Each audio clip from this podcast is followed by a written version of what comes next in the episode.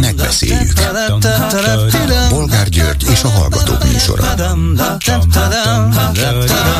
A műsor telefonszámai 061 387 84 52 és 061 387 84 53. Jó napot kívánok a Klubrádió mikrofonjánál Bolgár György.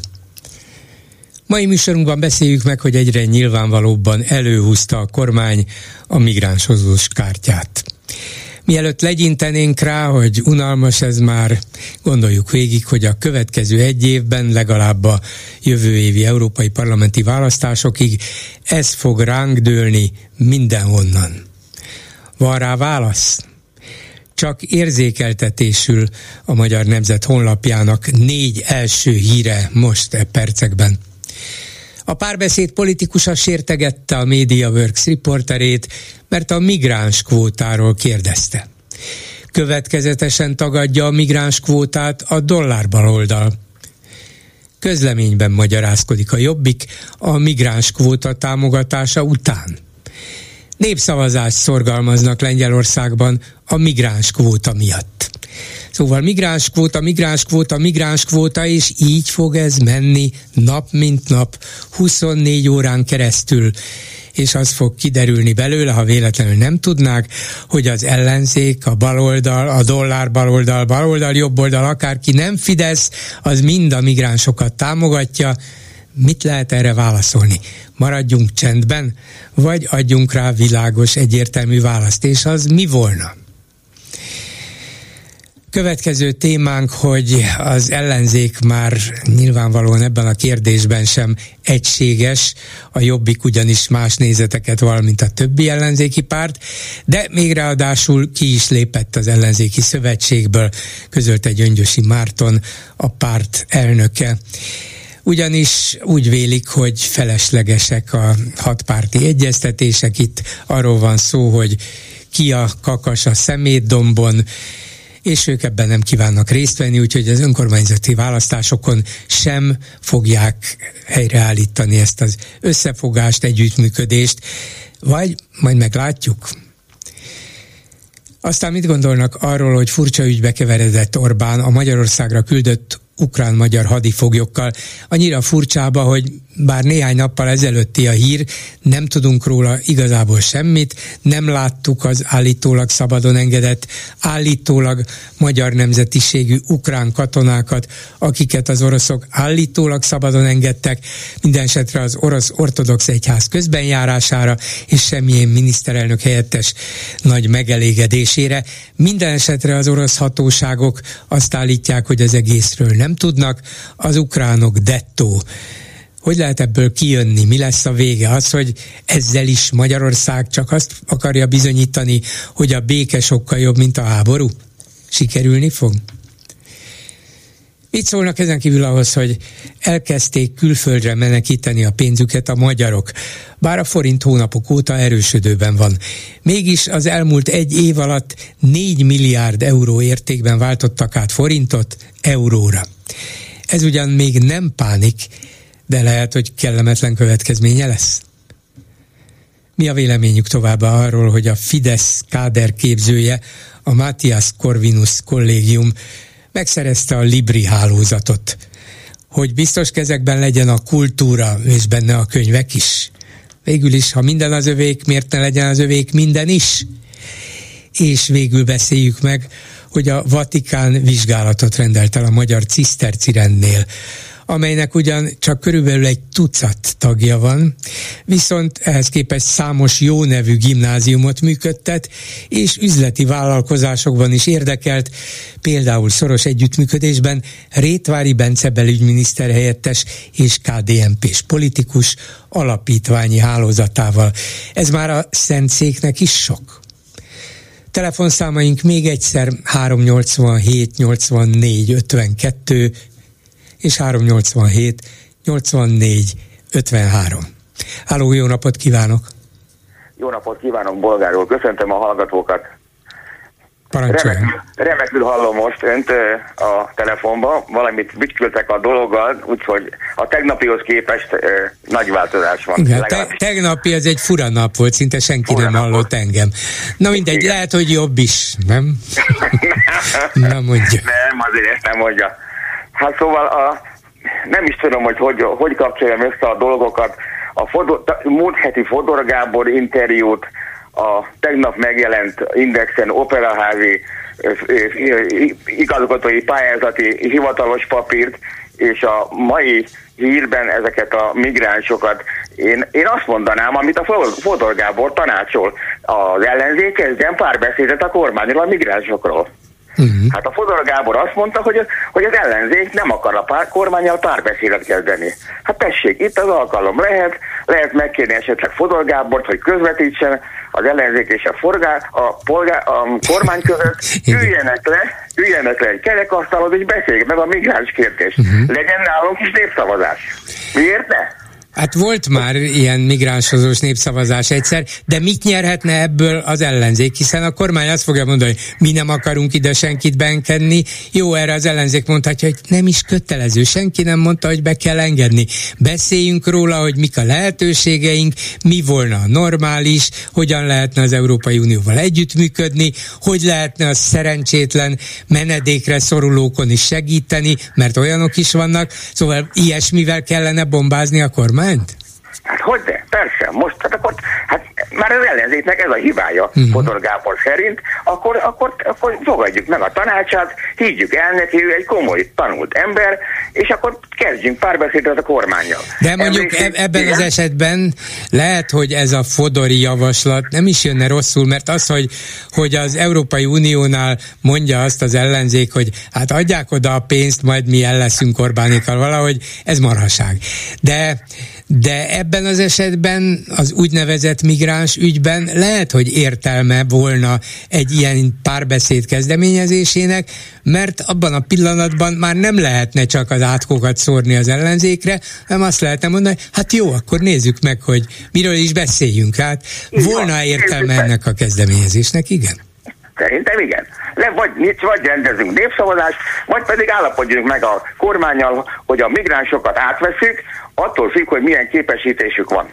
És mhm. hány, milyen nyelven beszélnek, mihez értenek, ugye, és akkor átveszünk X migránst. Emlékszik, hogy 2015-ben az egész kezdetekor át kellett volna venni 1200 migránst, azt hiszem, igen, 1200 valamennyit.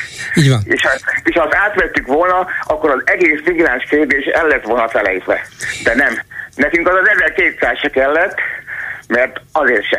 Hát persze, de ebből milyen fantasztikus politikai témát tudtak kreálni. A mai napig működik, az emberek félnek az idegenektől, a migránsoktól, a betolakodóktól, és rá lehet nyomni az egészet az ellenzékre, hogy na ezek be, bezzeg az iszlamistákat, a muzulmánokat, a feketéket, az arabokat, a többieket szeretnék beterelni az országba, hogy ezek majd kiszorítsanak bennünket Magyarországról. Olyan egyszerű ez, egy mondatban elmondható. Gondolja, hogy a kormány leülne az ellenzékkel tárgyalni? Hát, hogyha nem ül le, akkor ebben abban a pillanatban ki van fogva a, a, a, uh-huh. vitor, a, szél, a Fodor Gábor vitorlájából. hát a Fodor Gábor vitorlája az nem érdekes, de talán a kormány vitorlájából is, nem?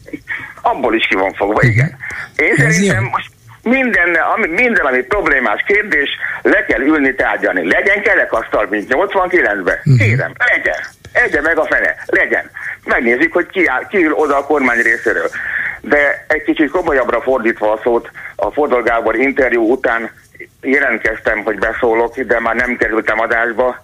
Hát szóval, és mégis kivel akar, kivel szeretne Fodor Gábor, mit, melyik, hogy az ellenzék kivel tárgyaljon?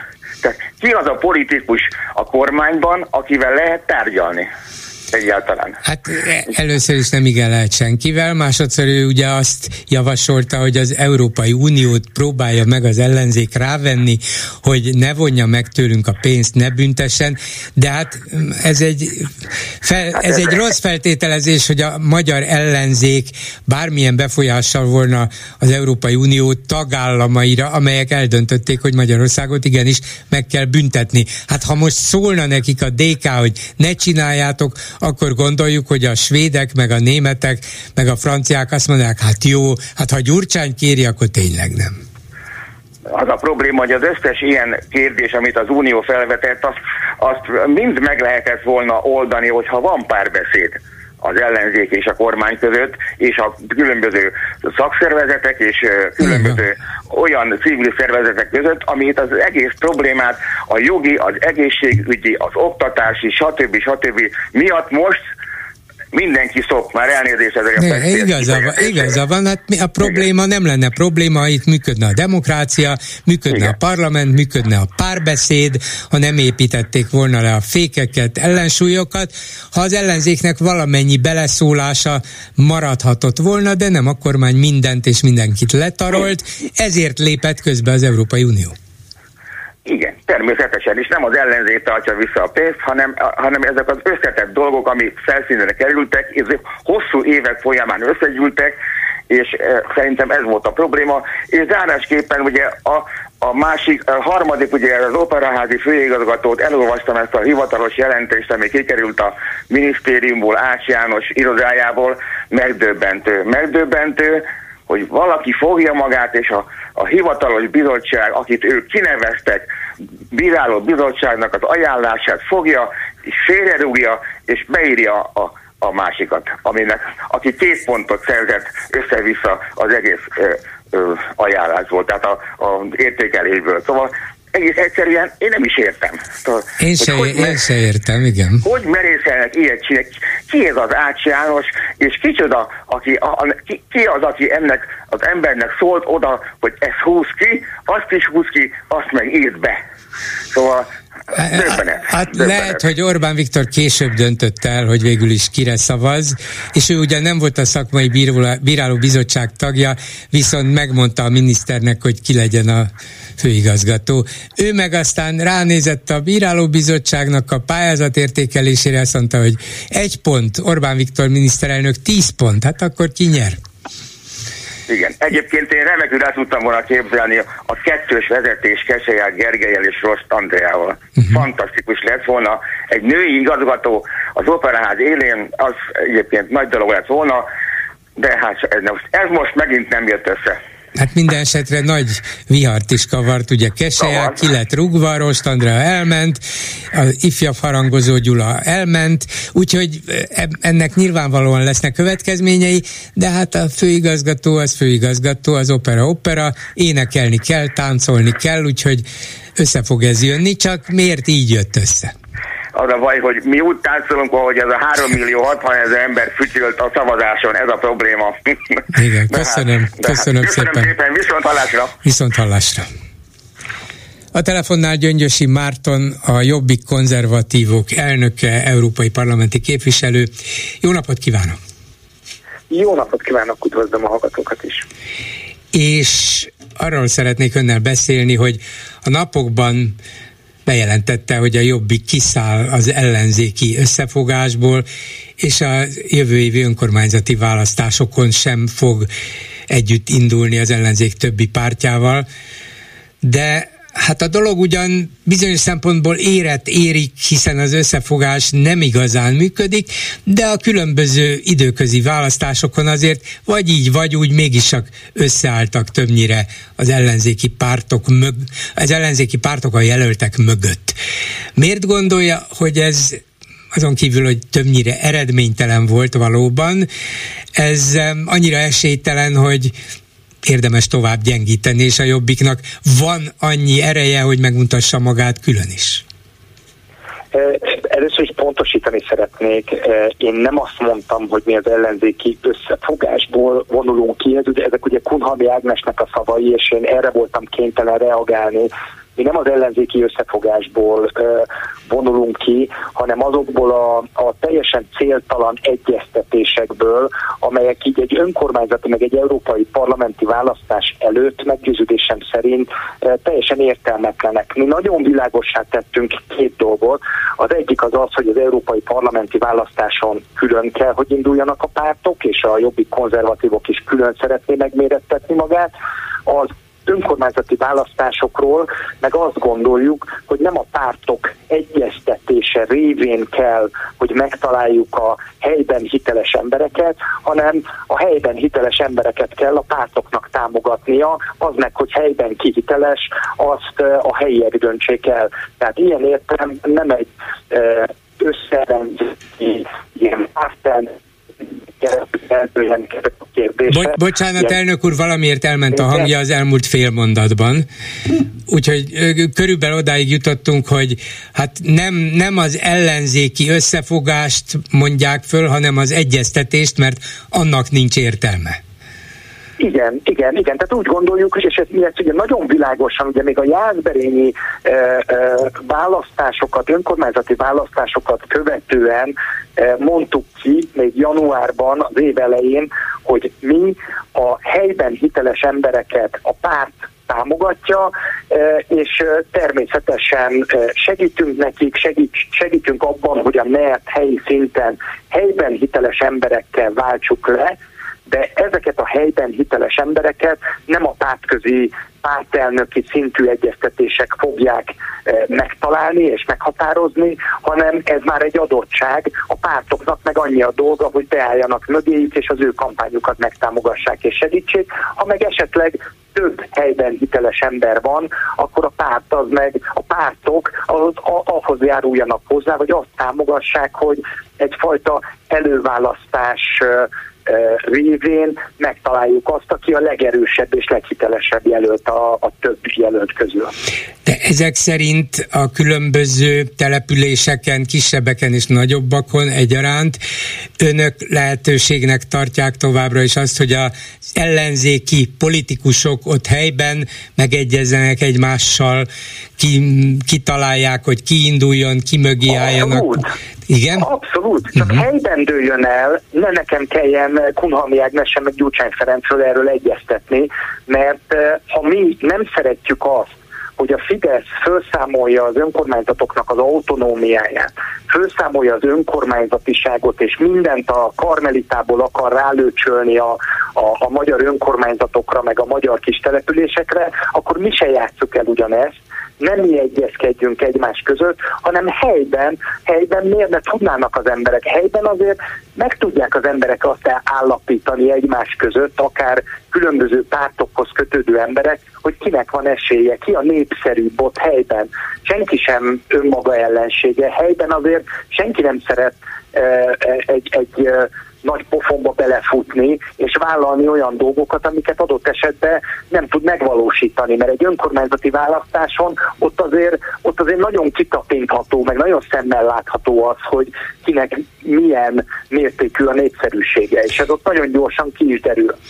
Ez valószínűleg bizonyos helyeken magától értetődő és járható út, és értem is, hogy, hogy mi volna ennek az értelme és célja, de nagyobb városokban, mondjuk Budapesttől kezdve Szegeden át, Miskolcig, azért ott a helyi politikusok mégiscsak többnyire az valamelyik országos párthoz tartoznak. Lehet, hogy éppen a polgármester nem, vagy közösen egy, egy civilt jelölnek polgármesterként, vagy dolgozik most is, és mögéje sorakoznak fel a pártok, de azok, akiknek meg kell egyezniük, nyilván kapcsolatot tartanak a párt központtal is, akár önnel is, a jobbik vezetésével is, hogy na most akkor támogassuk-e Miskolcon ezt és ezt, Szegeden azt és azt. El tudja képzelni, hogy ez csak helyben menjen az önök bevonása nélkül?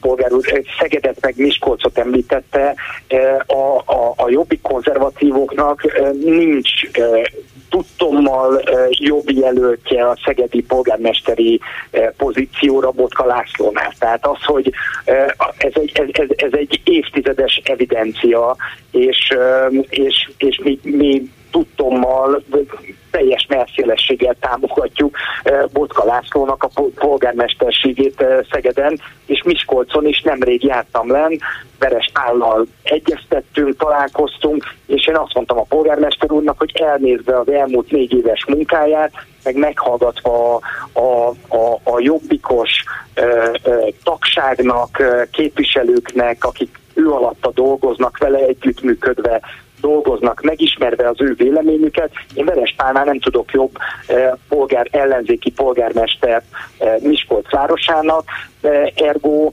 a teljes mértékben támogatjuk a jelöltjeinkkel az ő polgármesterségét. Tehát ilyen értelemben, és tudom, hogy mire gondolt, vannak minél nagyobb egy város, annál, annál nehezebb megtalálni adott esetben a, a, azt a jelöltet, akit minden polgár ismer, meg aki a legnépszerűbb, meg a leghitelesebb, nyilván egy faluban, egy kisközségben, egy kisvárosban, ez egyértelmű. Minél nagyobb a város, ez annál nehezebb, de egyrészt ott van a elmúlt uh, x éves munka, ami mondjuk Miskolc és Szeged vonatkozásában teljesen egyértelmű uh, eredményt ad, uh, meg hát kétségtelen, hogy egy, egy nagyvárosban ott, ott, ott ott, ott, ott, ott akár felértékelődhet egyébként a pártoknak a szerepe is, mint ahogy Budapesten például a pártoknak a jelenléte, a párt logónak a jelenléte, az akár egy legitim törekvés is lehet. Ez mondjuk pont Budapest vonatkozásában ez, ez, ez akár egy más típusú stratégiát is igényelhet, mint kisebb városokban. Úgyhogy azt mondja, hogy tulajdonképpen alapvetően nem lesz változás a 2024-es önkormányzati választásokon a legutóbbi állapotokhoz, vagy akár a 22-es országgyűlési választásokhoz képest, mert az ellenzék pártjai, ha nem is a legmagasabb szinten, de helyben egyeztetni fognak, és az esetek többségében nem fognak egymás ellen indulni, hogy a Fideszt hozzák ki győztesnek? Hát nézze, az egy nagy különbség van, a, a, és ez az én szemléletemben azért egy, egy óriási különbség, vagy az én szempontomból az, hogy pártelnöki szinten köttetnek-e meg a, a megállapodások, vagy pedig helyi szinten köttetnek meg a, a megállapodások, azok között azért nagyon nagy különbség van, és szerintem azért fontos, hogy helyben köttessenek meg a megállapodások, mert azok meggyőződésem szerint sokkal hatékonyabb és sokkal jobb eredményt képesek kihozni, mint amikor hát hogy mondjam, ilyen, ilyen, ilyen külső, külső beavatkozással, vagy, vagy, vagy felső pártközi szinten történik meg ugyanez az egyeztetés, tehát számos olyan település van, ahol azért az ellenzéki együttműködés önkormányzatokban nem volt egy sikertörténet, és nekem meggyőződésem, hogy itt, itt, itt van egy nagyon szoros összefüggés. Tehát ott nem működik jól az ellenzéki együttműködés, ahol általában nem helyi szinten köttetett meg a megállapodások, hanem valamiféle felső beavatkozás volt, és, és alapvetően rossz jelöltek mentén köttettek meg a, az alkuk. Ezt szeretnénk mi most elkerülni, és ezért mondjuk azt, hogy ez most az önkormányzati választás nem a pártközi egyeztetésekről kell, hogy szóljon, vagy legalábbis nem a legfelsőbb szinten történő egyeztetésekkel, hogy a megoldáshoz elvezessenek bennünket, hanem a helyi szintű. Uh-huh. A pártoknak meg az a dolga, hogy a helyi szinten megjelölt jelöltek mögött aktivitást fejtsenek ki, és, és, besegítsék a polgármestereket, önkormányzati képviselőket a pozíciókba a NER szemben. Jó, akkor világos a dolog, tehát nincs szó az, az ellenzéki együttműködés felrúgásáról, csak arról, hogy a legfelső szinten ne döntsék el, hogy a helyi választásokon, az önkormányzati választásokon hol, kik, milyen feltételekkel indulnak, mert az a helyiek dolga. Uh-huh. Jó, hát ez, ez, ez így világos. Egy dolgot még, ha megengedi, szóba hoznék, ahol, ahol valószínűleg különbözik a jobbik és a többi ellenzéki párt álláspontja, mégpedig ez a bizonyos illegális bevándorlással kapcsolatos Európai Uniós javaslat, amit a belügyminiszterek tanácsa fogadott el, és amire Igen. a kormány rögtön ráúszott, hogy migráns kóta lesz, kötelező lesz befogadni illegálisan bejutott embereket Magyarországnak is, és most önök kiadtak egy közleményt, amiben lényegében, hát ha nem is a kormány álláspontját támogatva, de ez ellen az uniós egyelőre még javaslat ellen foglalnak állást. Mi az önök véleménye, és mennyiben különbözik ez a kormányétól, vagy feltehetően a többi ellenzéki pártétól? Igen, a, a, a, a, a kormányétól a mi álláspontunk nagyon sok mindenben különbözik. Mi azt érezzük meg, én, én érteni vélem azt, hogy 13 év kormányzás után a, a, a kormány az, az miért nem szeretne főleg úgy, hogy rendeleti úton kormányoznak már, már, már több éve. Én értem, hogy ők miért nem a, a gazdaságról, az el, elmaradt, leszakadt bérekről, a rekord méretű inflációról, az instabil árfolyamról, a romokban lévő egészségügyről, meg, meg oktatásról szeretnének beszélgetni, hanem mindenféle ilyen, ilyen identitáspolitikai kérdésből akarnak most, ezt akarják most itt témaként felhozni, és, és érzékelem azt, hogy itt most a, a migrációt most újra leporolták, és most 2018 után most újra ilyen migráció ellenes kampány van kibontakozóban Magyarországon, de mi, mi, mi, mi Brüsszelben is a migráció ellen küzdünk, és hát Magyarországon is. Hát sajnálattal veszük tudomásul, hogy a kormány az, az mindenféle tájegységről vendégmunkásokat telepít az országba, hogy legyen kit dolgoztatni a, a, a, a külföldi akkumulátorgyárakban mindenfelé az országban, meg azt is látjuk, hogy miközben itt a migrációval szemben kampányolnak, addig e, százával engedik ki a börtönökből az embercsempészeket.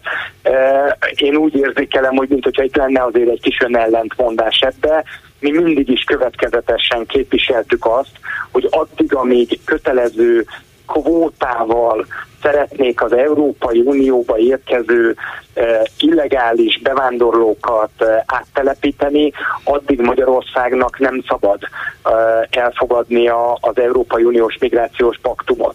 Jelenleg ez a, ez a június 8-án elfogadott tanácsi rendelet, ez tartalmazza a, a kötelező migráns kvótát, még hogyha úgy egyébként az Európai Unión belül jó irányba is mozdultak volna el a dolgok, tehát most már látszik, hogy azért az Európai Unió is az illegális bevándorlás kérdését és a migrációt azt nem itt kell kezelni, hanem a Európai Unió határain túl, tehát Észak-Afrikában, közel-keleten kell, kell megoldani ezt a problémát helyben, nem pedig itt az európai kontinensen már, ezért nagyon örülök, hogy Tunéziával, meg Líbiával különböző megállapodások kerülnek tető alá, már most, úgy látom, itt a következő hónapokban. Ez már azt jelzi, hogy az Európai Unió érti a problémának a lényegét, de azért itt a kötelező kvótákkal kapcsolatban nekünk még vannak fenntartásaink, és szeretnénk azokat a biztosítékokat látni, hogy nem kerülhet, nem kerülhet egyik tagállamból a másikba akarata ellenére ilyen kötelező kvótaként migráns, mert hogy mert hogy annak alapvetően megvannak a kockázatai. Köszönöm szépen Gyöngyösi Mártonnak, a Jobbik konzervatívok elnökének és európai parlamenti képviselőjének. Viszont hallásra! Köszönöm. Köszönöm szépen a lehetőséget, viszont hallásra! Háló, jó napot kívánok! Jó napot kívánok, Falvai Miklós vagyok. Parancsoljon! Ez az első alkalom, hogy betelefonálok, úgyhogy engedje meg, hogy azzal kezdjek, hogy megköszönjem a munkáját, egy nagyon fontos munkája van önnek, és szerintem a többiek, többi hallgatóval együtt ezúton szeretném kifejezni a elismerésemet. Köszönöm, hogy, köszönöm szépen. Én meg azt köszönöm, hogy vette a telefont, és betelefonál. Az is kell ahhoz, hogy a műsor eredményes és érdekes legyen. Tessék. Köszönöm szépen. Igazából ennek a műsornak köszönhető az, hogy tegnap hallgattattam, vagy hallhattam egy másik betelefonálnak a gondolatait, aki a műsor vége felé, talán utolsó előttiként telefonált be a műsorba. Hogyha emlékszik rá, a fiatalember arról beszélt, hogy egy ideje már gondolkodik azon, hogy mi lehetne a megoldás a változásra, és van olyasmit mondott, hogy a megoldás mi vagyunk. És a mi alatt azt mondta, hogy az egyéneket érti, a rádió hallgatóit, akár a rádió műsor készítőit, és ezt a gondolatot nem bontotta ki, de utalt rá, hogy esetleg később majd még fog betelefonálni, és akkor elmondja, mire gondol. Igen.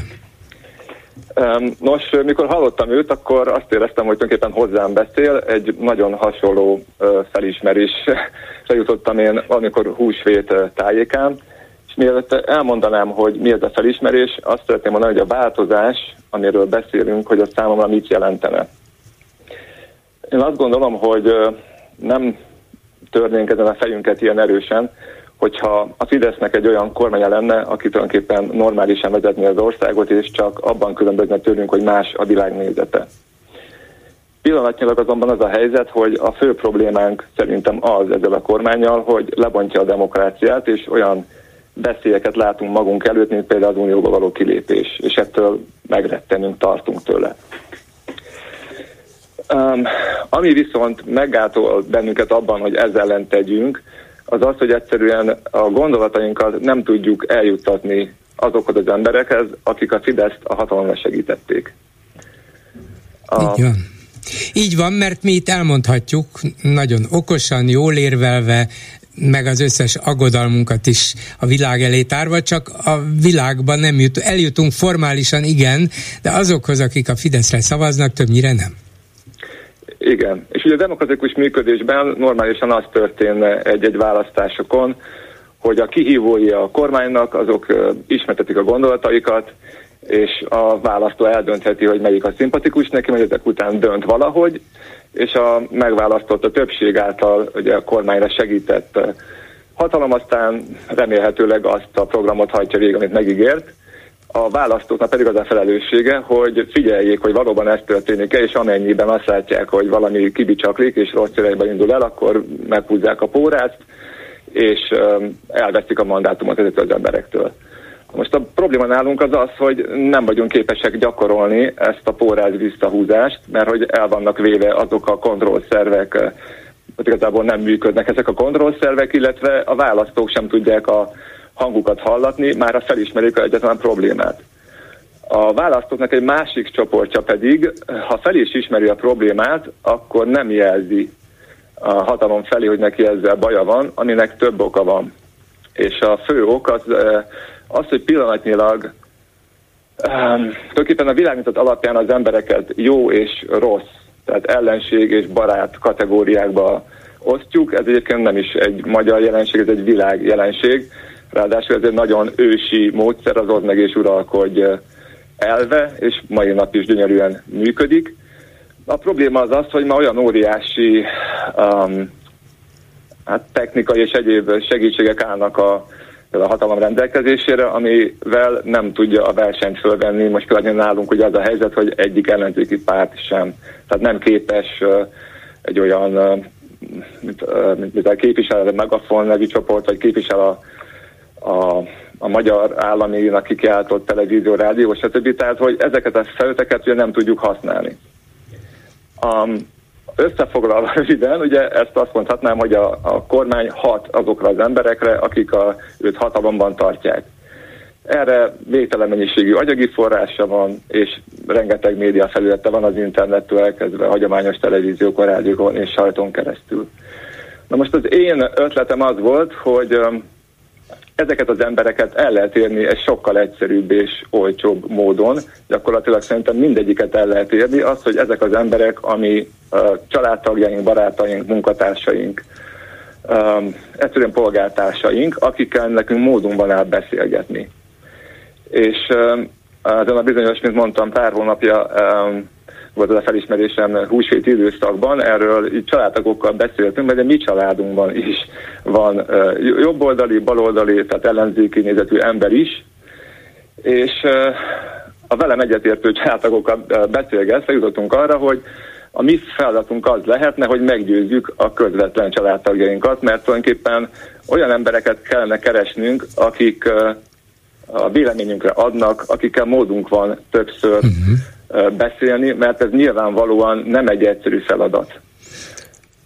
Hát nem, és ez egyszerű volt, hogy a családtagjaikat, akik önökkel nem értenek egyet, meg keressék, és elkezdjenek velük beszélgetni? Mert könnyen összeveszéshez vezet. Ahhoz, hogy na jó, hagyjál nekem békén, nem akarok erről beszélni, mm, legyen másról szó. Szóval nem olyan egyszerű ez, még ha jól ismerik is egymást, és tegyük föl, hogy bíznak is egymásban. Pontosan ezzel akartam folytatni, mert ez általában így szokott történni a legtöbb esetben, és nálunk is voltak már hasonló jellegű viták. Azonban ami engem mégis csak ebbe az irányba um, lökött, az egy film élmény volt, ezt még amikor koratavasszal láttam, egy ukrán rendező készített egy filmet, a film címén gondolkozom, azt hiszem Broken Ties az angol címe, magyar a szélrombolt kapcsolatok néven futott. A dokumentumfilm nem tett mást, mint ilyen családon belüli konfliktusokat ábrázolt, orosz és ukrán érintettségű családok tagjait interjú volták meg külön-külön, ahol a család, egyik családtag az, az ukrán álláspontot, a másik az orosz álláspontot vallotta magáénak. És volt ezek között egy pszichológus nő, aki Londonban él, és az édesanyja volt orosz párti, aki ott, otthon maradt természetesen, és az ő beszélgetéseikben azt vette észre ez a pszichológus nő, hogy az édesanyja olyan motivumokat mutat fel, amelyeket azok a páciensei mutatnak fel, akik valami fajta szektában vannak. És akkor azt határozta el, hogy úgy fog beszélni ezekkel a, tehát az édesanyja úgy fog beszélni, mint hogyha ezek az emberekkel beszélne, tehát ilyen szektából való kiemelés során használt módszereket fog alkalmazni. És akkor én is rájöttem, hogy nagyon vigyázni kell ezeknél a beszélgetéseknél arra, hogy a, a vitapartnerünknek ne sértsük meg a, a pszichéjét, most nem, nem tudok ezt pontosan megfogalmazni, hogyan kellene, mert én nem vagyok pszichológus, de az a lényeg, hogy nyilván amikor egy ilyen vitában mi velük szemben lévő álláspontra helyezkedünk, ők úgy érzik, hogy meg vannak támadva. Uh-huh. Ne nézzük őket hülyének. Fogadjuk, pont, el, fogadjuk el legitimnek az ő álláspontjukat, és abból kínve, és gondoljuk azt, hogy, vagy mondjuk azt, hogy hát ezt persze elfogadom, ez őszinte dolog, így gondolod, de aztán mit csináljunk? Hogy győzzük meg őket? Így van. És múlt pénteken a Fidesz párti családtagommal volt alkalom egy nyugodt körülmények között, mert nyilván ez is kell hozzá leülni, beszélgetni, és megpróbáltam egy-két ilyen technikát alkalmazni. Az egyik az az volt, hogy vele mondassak ki dolgokat. Tehát, hogy ne én támadólag jelezzek felé valamit, ami szerintem tehát ő cáfolja őt, hanem hogy ő maga mondja ki, hogy esetleg valami vállalhatatlan. És az egyik um, ilyen érdekesen kanyargott a beszélgetés, az egyik ilyen téma, ami felmerült, ez a Borkai Zsolt megválasztása volt, um, ami azért uh, került szóba, mert ő azt állította, hogy, um, hogy a Fidesznél, ha valami turpisság kiderül, ott vállalják a felelősséget az emberek, és lemondanak. És én tudtam neki mondani, hogy ez a folyamat az úgy zajlott hogy először derült ki a botrány, utána Győrváros lakossága megválasztotta őt polgármesternek, és csak ezután mondott le, nyilván a párton belül megbeszélték, hogy hát teendő. Azóta akkor... be is vallotta, hogy igen, a Fidesz nyomására mondott le. Um, igen, ami az érdekes volt a beszélgetésünkben, hogy számára az nem volt elfogadható, ami a hajón történt. Uh-huh. És úgy gondolta, hogy a, a legtöbb uh, normális ember számára, és nyilván Fidesz szavazókat is értünk ez alatt, ez nem elfogadható, és ezért ő abban a pontban, hogy mégis meg tudták így választani a Fidesz szavazók, tehát azok elnézték ezt neki, neki számára ez egy törés volt. Tehát úgy érezte, hogy és, és azt találta mondani, hogy ez biztos választási csalás volt, amiről ő is érezte, hogy egy nonsens. Azért, azért mondta ezt, mert egyszerűen nem jött könnyen az a szájára, hogy a Fidesz szavazók ezt elfogadták, hiszen ő azonos azzal a táborral, Uh-huh. És, és mivel neki nem volt elfogadható ez a dolog, úgy érezte, hogy a többieknek sem lett volna szabad elfogadniuk, és ezért nem lett volna szabad őt Igen. megválasztani. Bocsánat, hogy közbeszólok, mert úgy érzem, hogy még nem ért a gondolatmenete végére, ugye? Ez így van, így van. Igen. De nekem van egy várakozó beszélgető partnerem, visszahívjuk öt óra után, hogy be tudja fejezni. Jó, kíváncsi Nagyon vagyok köszönöm. a megoldási köszönöm lehetőségre. Köszönöm. Jó, köszönöm, viszont hallásra. Viszont hallásra. És a vonalban itt van Arató Gerge, a Demokratikus Koalíció országgyűlési képviselője, parlamenti frakcióvezető helyettese. Jó napot kívánok! Jó napot kívánok! És tulajdonképpen azzal a látszólag mellékes dologgal kezdeném, hogy az önök pártelnöke Gyurcsány Ferenc volt miniszterelnök, tegnap megjelentetett egy cikket az Indexen. Ugye már a megválasztás, a hely megválasztása is érdekes, hiszen az Index az a portál, amelyik a legnépszerűbb volt korábban, aztán valahogy Fidesz közeli emberek megszerezték, a szerkesztőség nagy része, vagy majdnem egészet távozott, és azóta hát egy ilyen is-is álláspont között ingadozik ez a, ez a portál, megjelenik sok kormánykritikus dolog is benne, meg sok mm, mégiscsak kormánybarát, véleményben is, hírben is, hírek tálalásában is. Szóval az Index nem az a hely, ahol általában ellenzéki politikusok szoktak publikálni, bár teszem hozzá, hogy Hegyi Gyula volt szocialista európai képviselő szintén szokott, vagy a nagyon kritikus Puzsér Robert szintén szokott, de Gyurcsány Ferenc, hát ő nem és bár a témája nem kifejezetten politikai, de ez a másik, ami miatt gondolkodóba estem. Azt írja, az volt a címe a cikkének, hogy fegyverbe, fegyverbe, de nem úgy.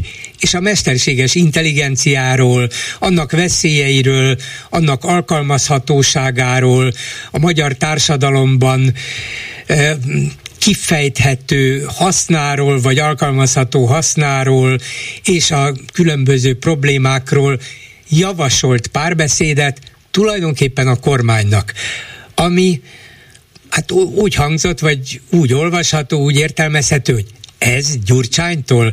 Hát tőle nem ezt szoktuk meg, nem csak témában, hanem, hanem a probléma felvetésében és a kormányhoz való, a kormánynak való adresszálásában sem. Szóval, ha tudja, magyarázza el nekem, hogy hogy, hogy? Hát gondolom önök is megkérdezték, hogy Feri, miért írtad ezt a cikket? Vagy miért ott? Vagy miért ezt? Jó, én őszintén tudom azt, hogy ez hogyan, miért pont az indexbe került, ennek nem ismerem a körülményeit, de szerintem ez abszolút egy olyan téma, ami, ami mindenkit érint így vagy úgy. Nyilván a demokratikus koalíció elnök erről is egy baloldali átnapontot és baloldali probléma felvetést tett, majd erről kérdésesen beszélek, de ez nem csak a baloldali embereket érinti, és nem is egy napi politikai megosztottságot tükröz persze. A mesterséges intelligencia alkalmazása az valami olyasmi, ami egészen gyökeresen fogja átalakítani az életünket, és amivel szembe kell nézni. Én azt nem láttam, hogy a kormánynak adresszálta volna a problémát Gyurcsány Ferenc, hát erre a kormányra mi nem nagyon bízunk rá semmit, fél arra hívta fel a figyelmet, hogy ez egy újabb terület, ahol a kormány teljesen képtelen arra, hogy kezelje a helyzetet. Ugye itt van elfogadott stratégia és elfogadott uh, akcióterv, amiből az égért a világon semmi nem valósult meg. Gyurcsány Ferenc itt elsősorban arra szólított hogy erről a kérdésről, ami még egyszer mondom, gyökeresen fogja megváltoztatni az életünket. Kezd Hoppá, képviselő úr elment valahova. Nem gondolom, nem ön, csak a hangja. Hall engem? Haló? Ajaj. Ha hall engem, akkor egy kicsit, ha mm, nem tudom, hol van talán a parlament, nem. Most már nem tudjuk, hogy hol van, de megpróbáljuk Arató Gergelyt újból fölhívni. Szóval igen, ez a tegnap az Indexen megjelent cikk, azért érdekes, mert Gyurcsány nem kifejezetten egy politikai témában nyilvánult meg, nagyon ritkán ír valahova véleménycikket, hát évek óta én nem is emlékszem, hogy írt volna valahova, és Hát annyit mindenképpen. Persze ez a mesterséges intelligencia, ha tetszik, pártokot, pártok fölötti, pártokon átívelő, nem is a mai magyar demokrácia vitába tartozó kérdés. Itt van a túr, hall engem? Igen, talán most jó Igen, lesz, na, bízunk benne, igen, igen. Szóval körülbelül ott tartottunk, hogy, vagy ön ott tartott, hogy hát nem is a kormánynak adresszálta ez Gyurcsány Ferenc, hanem ezt a kérdést, mint pártokon pártok fölötti ügyet pendítette meg, és, és írt róla, hogy ezzel foglalkozni kell, ugye? Így van, és hát abban az értelemben is persze ez egy össztársadalmi is, ez nem csak a politikának a dolga, hanem a szakmának, és so, sőt sokfajta szakmának, és sokfajta társadalmi közösségnek van ebben dolga, és kell ezzel foglalkozni. Igen, és ez tulajdonképpen így is van, és semmi problémánk nem is lehetne ezzel, és normális országban aztán még kevésbé, csak hát, mint tudjuk, meg önök szerint sem normális ország ez, mert a Fidesz abnormális országot csinál belőle. Ehhez képest Gyurcsány azt írja az utolsó bekezdésben, hogy a magyar kormány igaza van, tehát nem kifogásolom, csak a magyar kormánynak nyilvános közvet, közéleti szakmai párbeszédet kell indítania, és folyamatosan szerveznie a mesterséges intelligenciáról, hatásairól, a felkészülés teendőiről, önálló parlament és kormányzati intézményt kell létrehozni a szükséges állami teendők tervezésére, irányítására, ellenőrzésére. Igaz, biztos, hogy igaz. De hát mégiscsak a legnagyobb ellenzéki párt vezetőjétől jön ez a javaslat, mintha a kormánynak mondaná, hogy csináld meg, mi nem vagyunk ellene, mi, mi emellett volnánk, feltételezem még abban is hajlandó volna a DK részt venni, hogy közéleti szakmai párbeszéd, parlamenti intézményt létrehozni erről, és a DK ebben részt venne. Tehát ebben mégiscsak látok valami új elemet. De hát, és természetesen mi meg is tesszük a, azt, ami a mi dolgunk. Holnap fog az Európai Parlament tárgyalni erről a kérdésről, hiszen itt ráadásul nem csak magyar szabályozásra van szó. Gyurcsány Ferenc itt alapvetően amellett érvel, hogy az mesterséges intelligencia olyan módon alakítja át az életünknek számos területét, a munkaerőpiacot például, eh, ahol egyes bestések szerint akár Magyarországon egy millió munkahely fog megszűnni vagy átalakulni, ugye az rengeteg, az a negyede a, a magyar munkahelyeknek, a mesterséges intelligencia miatt, de ezen túl az életnek számos más területén bizonyos értelemben az életünk feletti kontrollban is nagyon komoly változást fog hozni a mesterséges intelligencia. Szóval, és ezt nem is lehet csak magyar szinten szabályozni, erre szükség van európai szabályozásra is, de természetesen másfajta módon, szakpolitikai módon is foglalkozunk vele. Erre ugyanaz érvényes, mint nagyon sok minden más terület, hogyha a kormány nem végzi el a dolgát, ha nem képes arra, hogy ellássa a feladatait, azért hoztuk létre az árnyék kormányt, amit az árnyék kormány meg tud tenni, azt megtegye. Jövő héten tárgyalni is fog az árnyék kormány arról, hogy milyen teendőket és milyen feladatokat látunk. Uh-huh. Akkor visszatérnék egy pillanatra mégis a helyhez nem a hely szelleméhez, vagyis az index szelleméhez, de ahhoz a tényhez, hogy az indexet nyilván azért pozícionálta a Fidesz vagy a Fidesz közeli tulajdonosok oda, ahol most van, hogy ne veszítse el a korábbi olvasóit, tehát hogy legyenek ellenzéki Fidesz szemben kritikus olvasók, ne meneküljenek el mind, és nyerjen hozzájuk újakat, esetleg Fidesz barát kormány támogatókat is. Tehát feltételezem, hogy Gyurcsány azért választotta ki ezt a helyet, hogy Fidesz barát, Fidesz támogató, Fidesz szavazókhoz is szóljon, egy nem kifejezetten, vagy ma még nem nyilvánvalóan politikai kérdésben, de egy olyan kérdésben, aminek rengeteg gazdasági, politikai, emberi, ki tudja milyen következménye lesz. E, erről tud valamit, hogy ez esetleg ez volt a szándék mögötte, hogy a másik oldalhoz is jussunk el? Szerintem ez persze alapvetően egy politikai kérdés, a politikának a klasszikus értelmében, hogyha a politikát úgy értelmezzük, mint a közügyek intézését, ez egy nagyon fontos közügyünk. Nagy baj az, hogy a magyar politikát a kormány szándéka szerint és hibájából ennél sokkal kevésbé fontos ügyek gyakran, gyakran tévhitek és álhírek uralják. De én azt gondolom, hogy ez egy szerencsés dolog, hogyha többféle olvasótáborhoz jut el egy fontos stratégiai kérdésekkel foglalkozó írás. Nyilván ebben a demokratikus koalíció elnöke, legyen világos, egy e, kimondottan baloldali álláspontot képvisel, amelyikben azt veti föl, hogy hogyan lehet megvédeni a társadalom kiszolgáltatott rétegeit, hogyan lehet megvédeni a munkavállalókat attól, hogy a, az az egyébként amúgy is elviselhetetlen egyenlőtlenség, ami a magyar társadalomban is van, vagy a magyar társadalomban különösen jelen, erősen jelen van, de egyébként a fejlett társadalmakban általában is kialakulóban van, hogy ez az egyenlőtlenség még nagyobb legyen. Hozzá, hagyd tegyek hozzá nagyon fontos szempontot, az oktatás épp ezért válik még inkább, és az oktatáshoz való egyenlő hozzáférés nemzetstratégiai, nemzetpolitikai kérdésé. Ja, a cikkben az is benne van, hogy a mesterséges intelligencia szabályozása, alkalmazása, bekapcsolódás ebben milyen rendkívül fontos, és szerinte az erre való felkészülés legyen az első számú nemzeti stratégiai cél. ha Gyurcsány ezt így látja, és lehet, hogy igaza is van, akkor hát mégiscsak valami felajánlást érzek ebben, hogy én azt javaslom, legyen ez az első számú nemzeti stratégiai cél. Tudjuk, hogy a kormány számos dolgot nyilvánít nemzeti stratégiai szempontból fontosnak.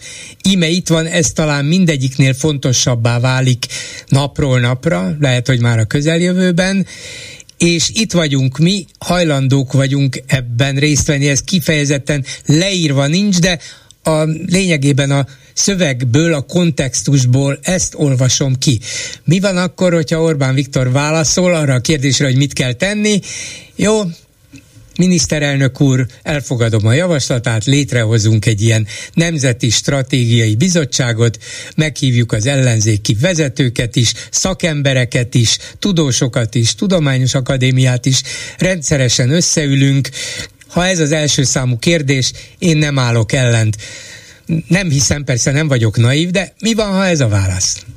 De hát ugye pontosan ez a válasz, hogy e, hogyha a Fidesz elkezdene kormányozni 13 év után normálisan, és ahelyett, hogy lopna meg a saját hatalmi céljait építeni, akkor nyilván mindannyian boldogok lennénk, mert ugye ez az ország akkor sokkal élhetőbb, kellemesebb és elviselhetőbb lenne mindenki számára, de hát azért egyikünk se számít erre komolyan ha mégis megtörténne, akkor önök lennének a legjobban meglepve, vagy nem, nem, nem.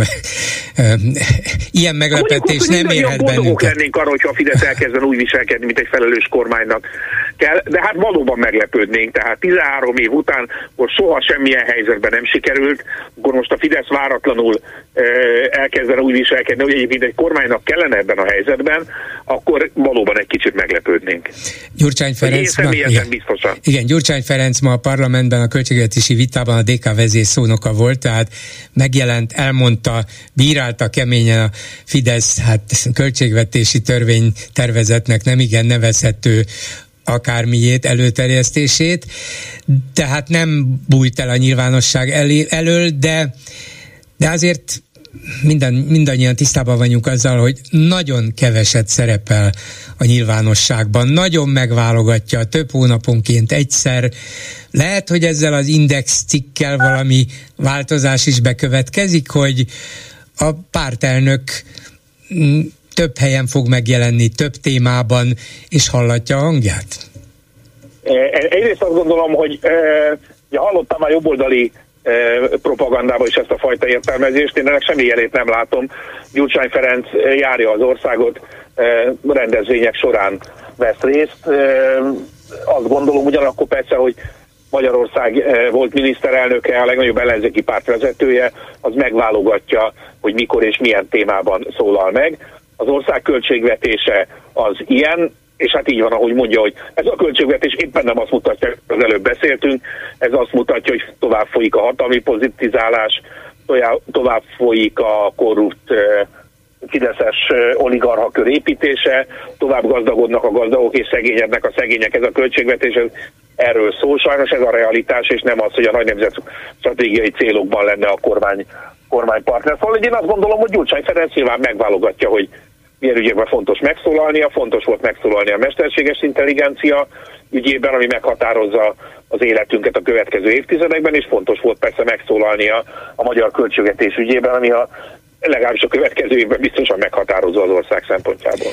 Köszönöm szépen Arató Gergelynek, a DK parlamenti frakcióvezető helyettesének. Minden jót viszont hallásra! Én is nagyon szépen köszönöm. A hírek után is lesz mit megbeszélni. Jó napot kívánok, Bolgár György vagyok. Mai műsorunkban beszéljük meg, hogy egyre nyilvánvalóbban előhúzta a kormány a migránsozós kártyát.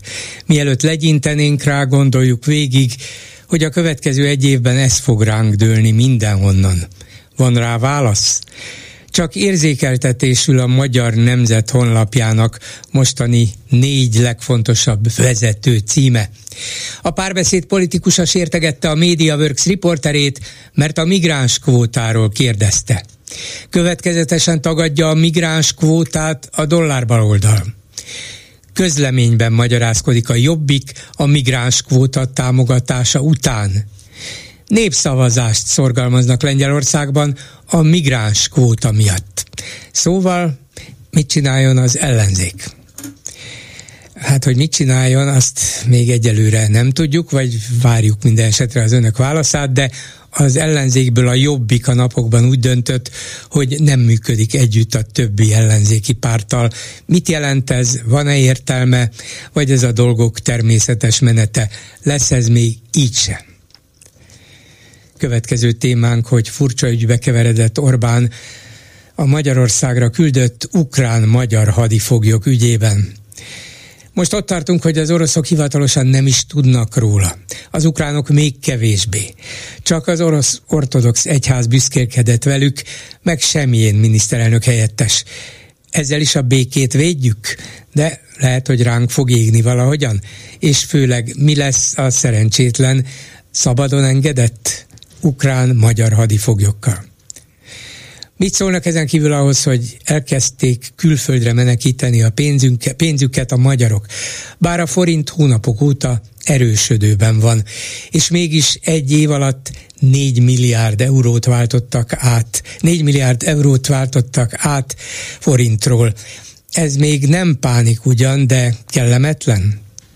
Mi a véleményük továbbá arról, hogy a Fidesz káderképzője, a Matthias Corvinus kollégium megszerezte a Libri hálózatot.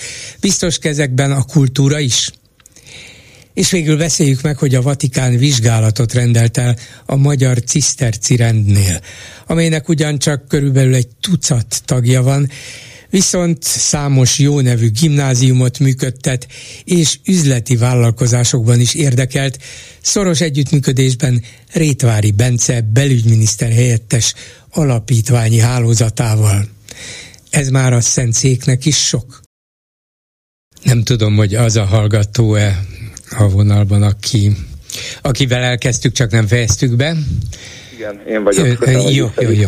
Tehát ott tartottunk, hogy barátok, rokonok között kellene a felvilágosítást valami olyan módszerrel elvégezni, vagy elkezdeni, hogy kvázi szektatagokként tekintünk rájuk, és nem erőszakos módon próbáljuk őket meggyőzni a mi igazunkról. Igen. Jó is, hogy jött ez a 10 perc szünet, mert elkezdtem elkanyarodni ilyen személyesebb történetek irányába. A lényeg azonban az lenne, hogy esetleg azt megbeszélhessük itt, hogy hogyan lehetne egyetlen elindítani ezt a mozgalmat, és hogy mit lehetne tőle várni. Igen.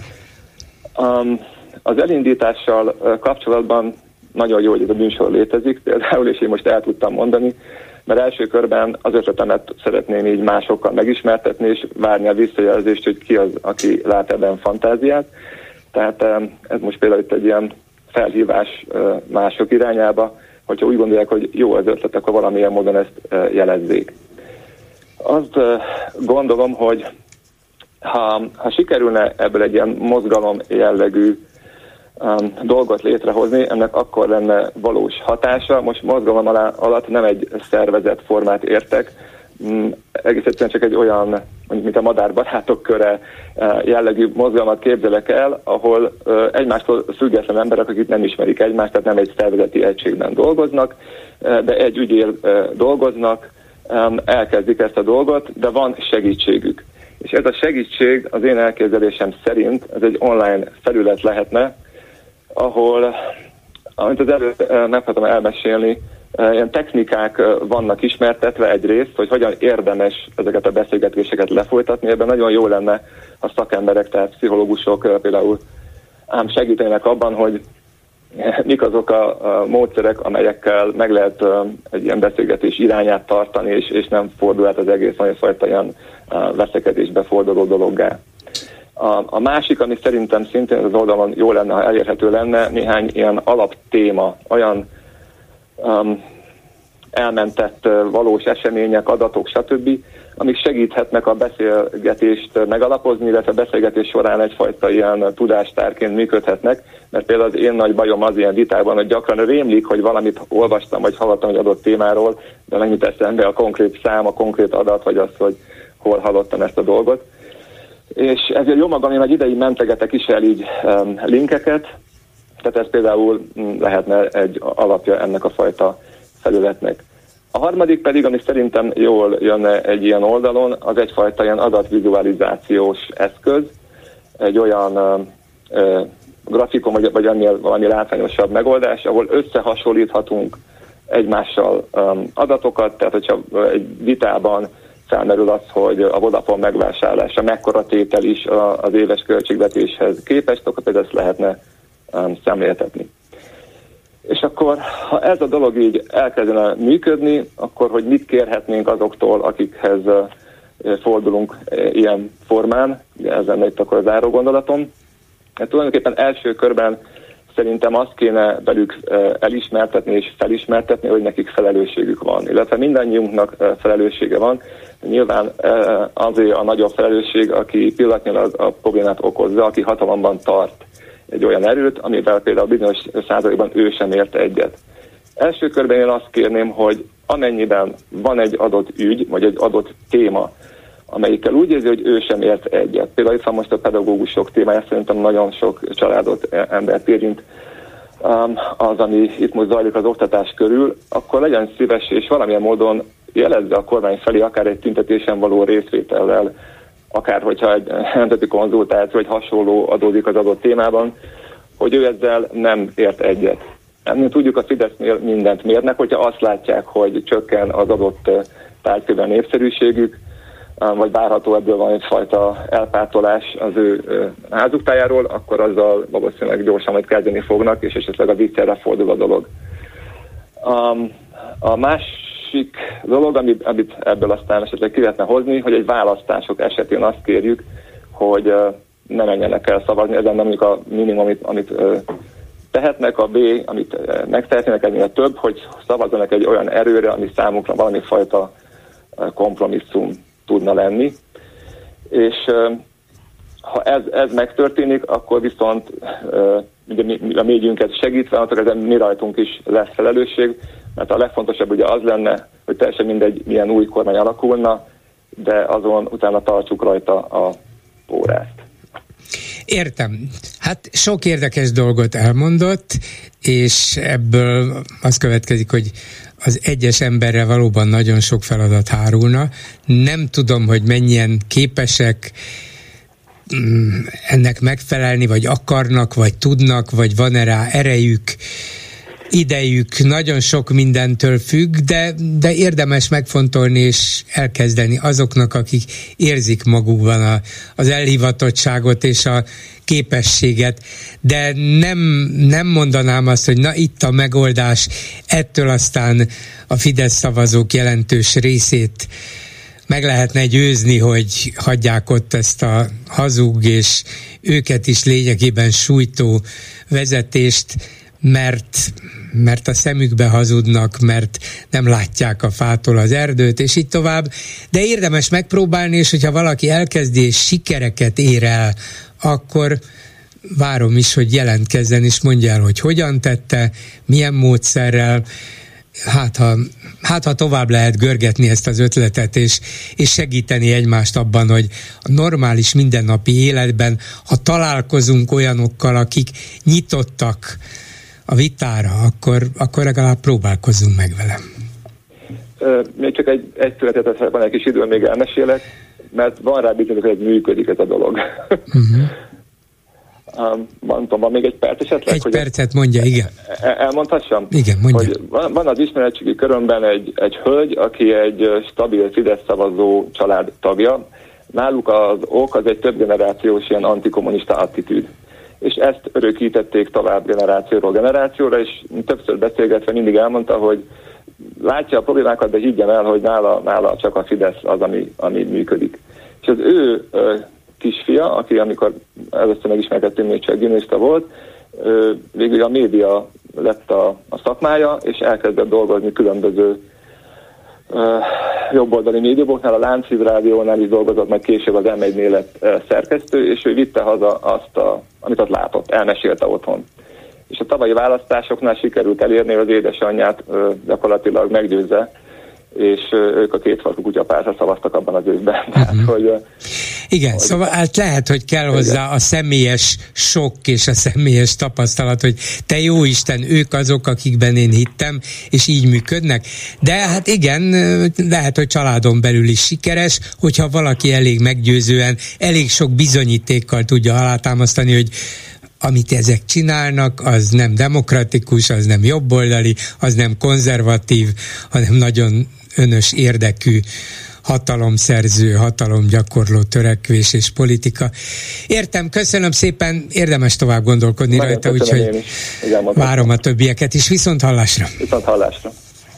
A telefonnál pedig Gégény István, a Szemlélek magazin lapigazgatója. Jó napot kívánok!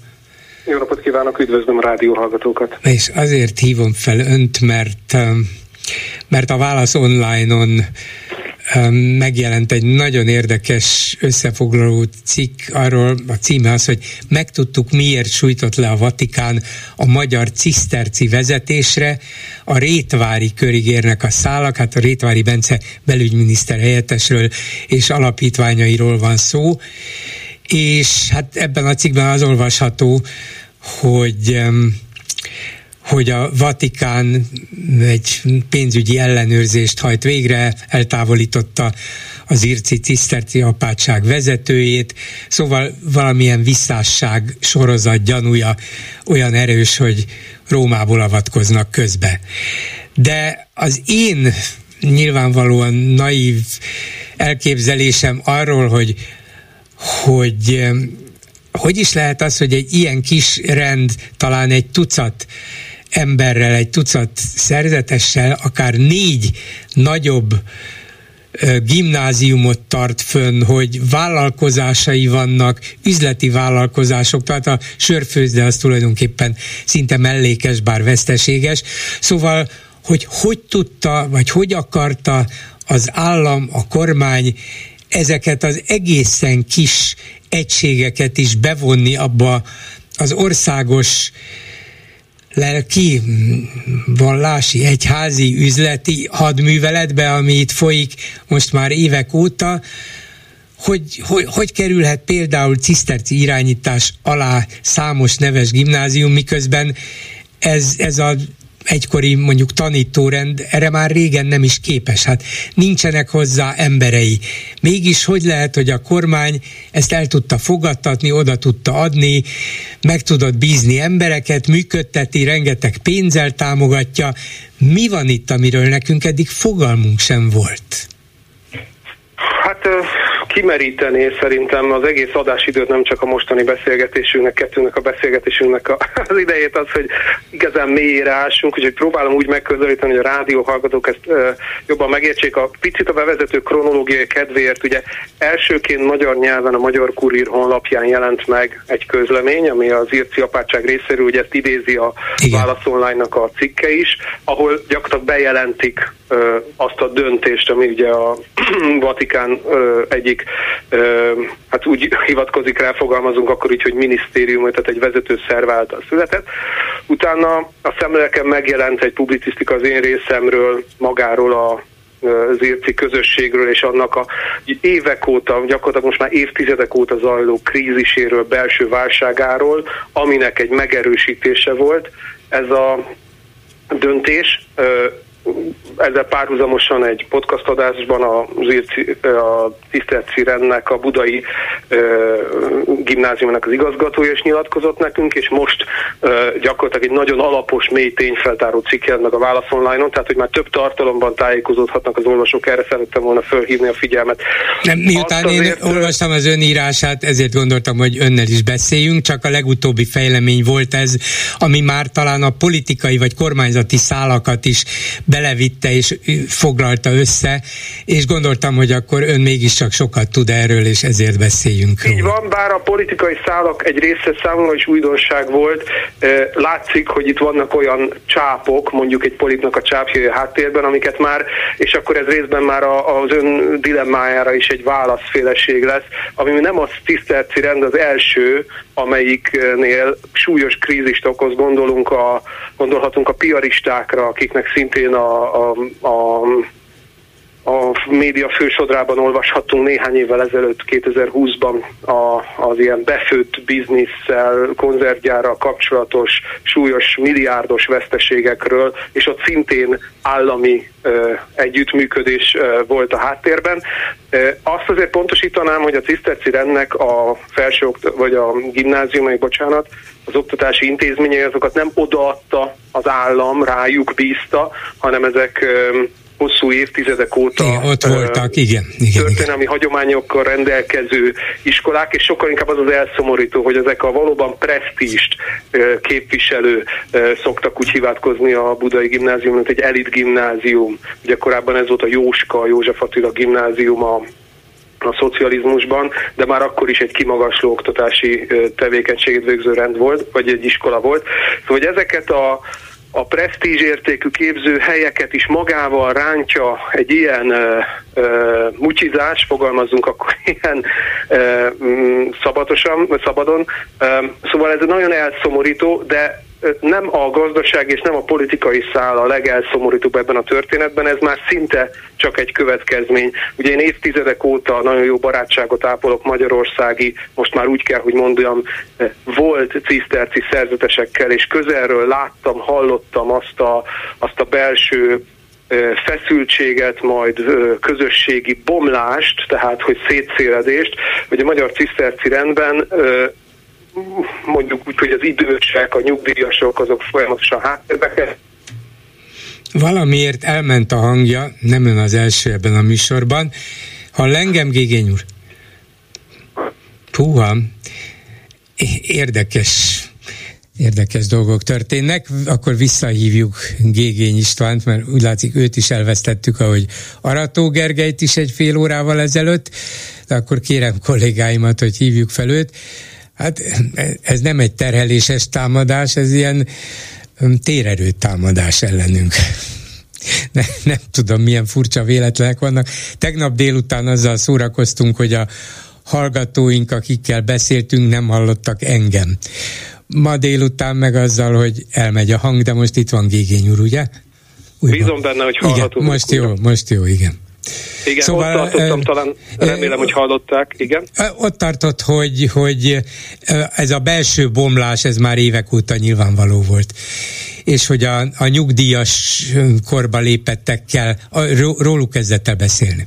Igen, a nyugdíjas korba lépettek, folyamatosan háttérbe szorultak, akik mondjuk még azt a lelki örökséget vitték tovább, ami egy nagyon-nagyon fontos, szép érték volt a magyar társadalom számára, és a fiatalabb generációk között meg egyfajta belső versengés, feszültség keletkezett, és többen azok közül, akik szerintem az én személyes meggyőződésem szerint a ciszterci rend eredeti karizmájához hűek voltak, és lángelekűen vitték volna tovább az idősebbeknek a, a, a, a misszióját. Ők azok, akik egyszerűen a belső feszültségekre reagálva próbáltak, próbáltak mit tenni, aztán egy idő után kiléptek és ott hagyták a szerzetes rendet. És akkor az a kérdés, hogy kik maradtak, hát ez sajnos én úgy tapasztalom, hogy egyfajta kontraszelekció, mindenféleképpen szeretném azt mondani, hogy név nélkül, tehát nem általában nyilatkozom, de a, a kevésbé rátermett és talán a kevésbé alkalmas személyek maradtak, amikor a mm, vatikáni közlemény úgy fogalmaz, hogy nem csupán fenntartói vagy gazdasági problémákat kell helyrehozni, hanem a közösségi élet is segítségre szorul, akkor ez virágnyelven gyakorlatilag erre a problematikára mutat rá, és valószínűleg ez már az én feltételezésem, hogy akik maradtak, azok pedig hát a saját képességeik és készségeik mentén mondjuk így bántak akár a pénzügyekkel, akár a partnerkapcsolatokkal, és az pedig nagyon súlyos dilemma, hogy mit keres ebben az egész történetben, ide kanyarodunk vissza az ön eredeti kérdésére, mit keres ebben az egész történelemben? Az állam, a kormányzat, a különböző KFT-k, cégek, és ők milyen tevékenységet folytattak. Én bízom benne, hogy ez egy nagyon alapos feltárás lesz, akár csak gazdasági oldalról, de mind közösségi oldalról, mert egy, egy nagyon szép örökséget úgy tűnik, hogy sikerült leamortizálni. Nekem a másik, ami feltűnt, és számomra kívülről legalábbis érthetetlen, hogy ez egy aprócska rend, tényleg néhány emberrel, hogy lehet, hogy az állam mégis, vagy nem, inkább úgy kérdezem, hogy nem lehet, hogy az állam azért avatkozott be, mert látta, hogy hát ők úgyse fognak tudni megbirkózni ezekkel a feladatokkal, amelyek részben rájuk maradtak, például a gimnáziumok, majd mi segítünk nekik valahogyan, nem csak pénzzel, emberekkel is, ilyen-olyan módon szakembereket küldünk hozzájuk, összekapcsoljuk őket. Ki tudja kikkel, jogászokkal, alapítványokkal, az egyik ezt fogja csinálni, a másik azt, mindenki jól fog járni, még üzletet is lehet csinálni, és, és ráadásul mindenki boldog lesz, hogy lám, ez a ciszterci rend is életben marad, az ő szellemiségüket is tovább lehet vinni, a háttérben pedig még mahinálni is lehet. Szóval lehet egy ilyen apró, igazán apróra összement rend kezében ilyen vállalkozásokat, akár oktatási vállalkozásokat hagyni. Hát nincs rá emberük, nincs szellemi irányítójuk. Hát amikor én a saját publicisztikámat megírtam, akkor annak a gyökereire mutattam rá, aminek a részleteit a Válasz Online kibontotta. Tehát, hogy, hogy amíg néhány évtizeddel ezelőtt, ha számában nem is, de lelki hatásában egy, egy egy lángoló fákja, egy, egy, hogy is mondjam, géniusza volt a magyar katolikusságnak, például a budai Szent Imre plébánia, és én mondjuk ott fedezem föl az együttműködésnek a lehetséges magvait, hogy például Rétvári Bence is fiatalként rendszeresen megfordult ebben a templomban. Ez egyfajta budai elit katolikus közeg. Én azt gondolom, hogy az államtitkárok között jó pár ember találunk, aki kötődik a budai ciszterekhez személy szerint. Tehát, hogy itt ö, kapcsolódhatnak egybe a szálak.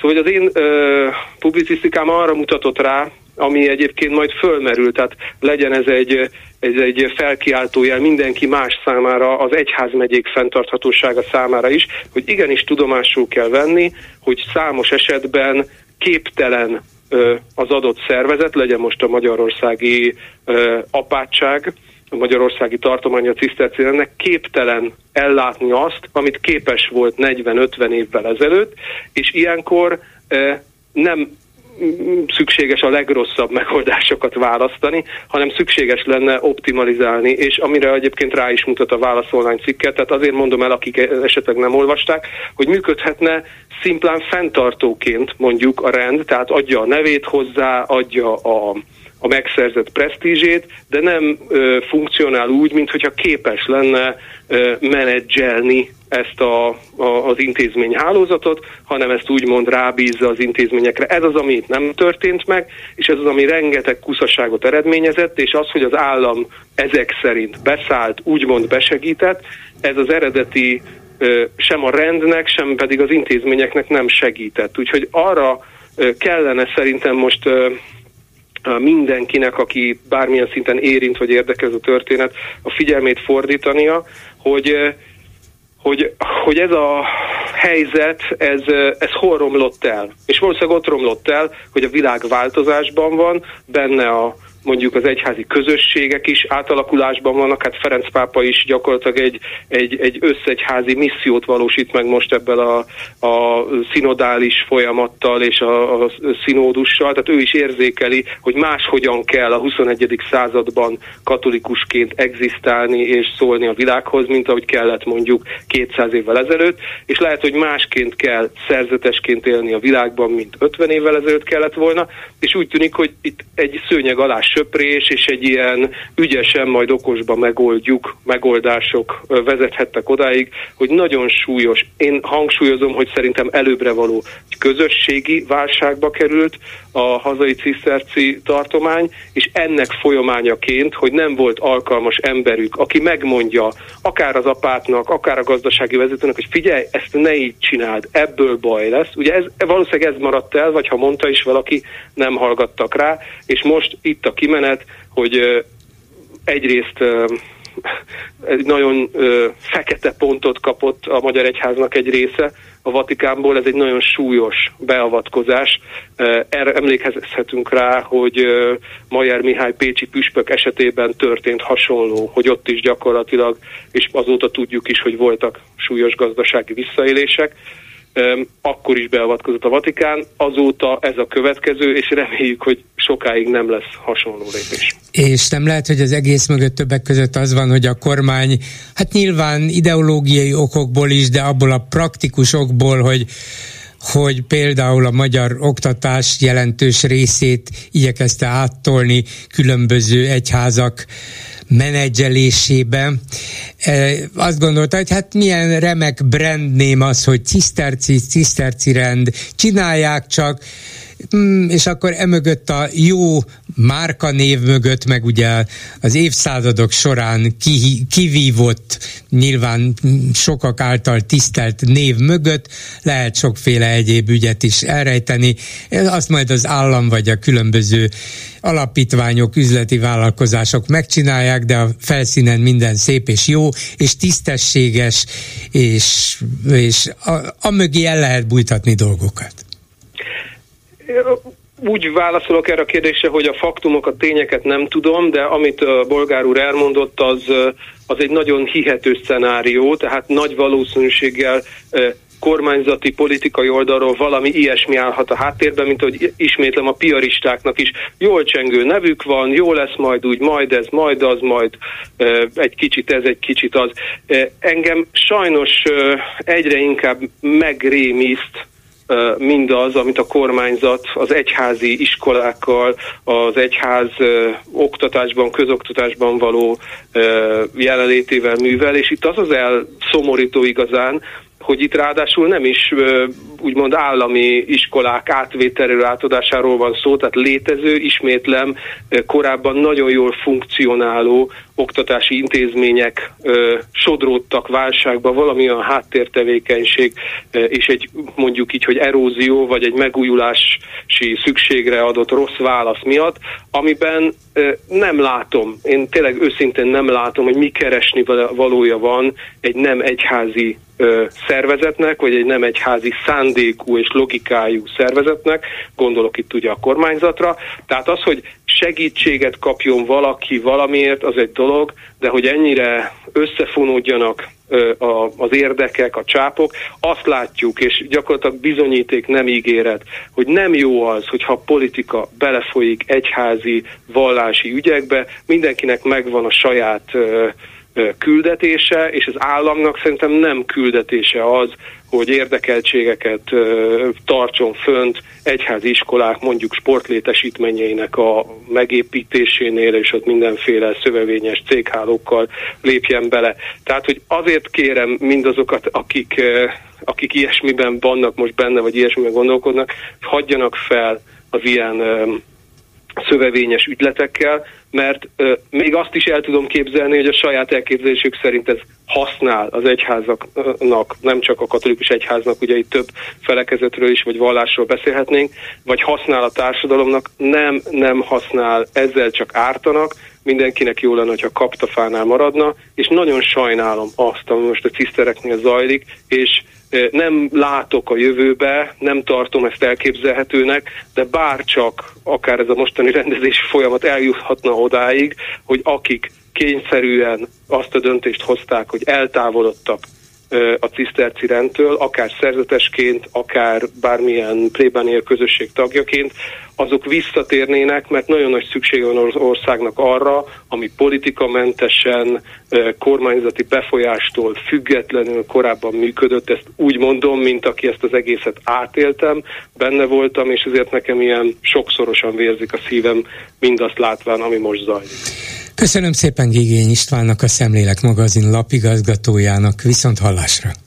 Viszont hallásra! Háló, jó napot kívánok! Jó napot kívánok, Sal László vagyok, Göteborgból.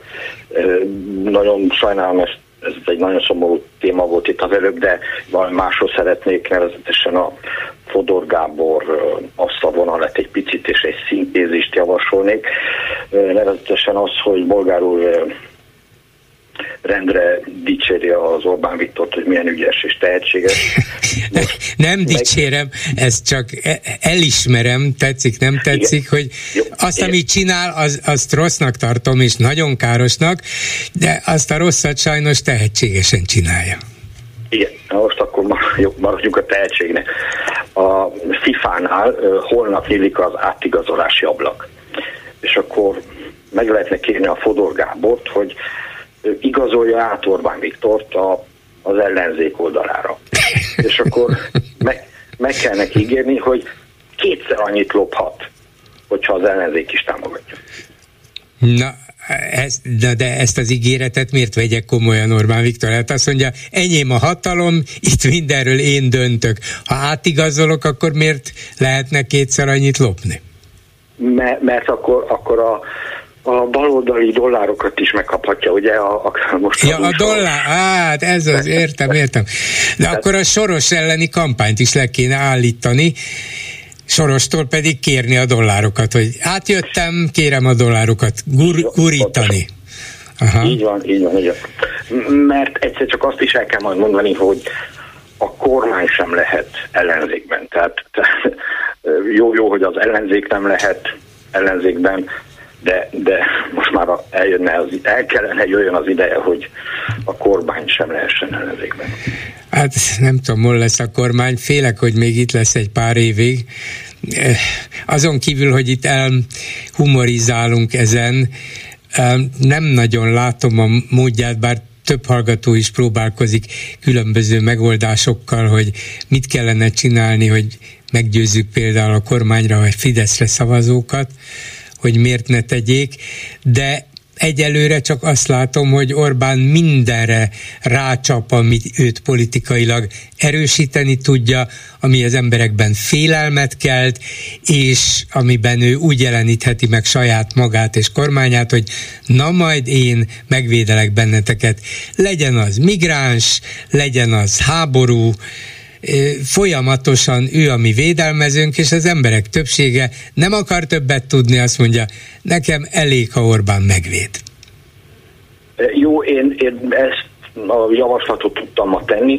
Ez az ablak, ez az átigazolási ablak szeptemberig nyitva van, tehát hogy nem kell elsietni, a nemet mondani, és akkor hát, amíg Orbán is meg tudja addig fontolni a dolgot. De tulajdonképpen most hirtelen szembe jutott, hogy hogy tovább is lehetne fejleszteni az ön javaslatát, hogy a FIFA igazolja át Orbán Viktort. Hát, ha megkínálnák azzal, hogy ő legyen a FIFA főtitkára, az még neki is egy olyan kihívás lenne, hogy elgondolkodna rajta, hogy mi is akarok én igazában lenni. A FIFA főtitkára, a nemzetközi labdarúgás vezetője, az az én igazi terepem, vagy továbbra is Magyarország kormányzója.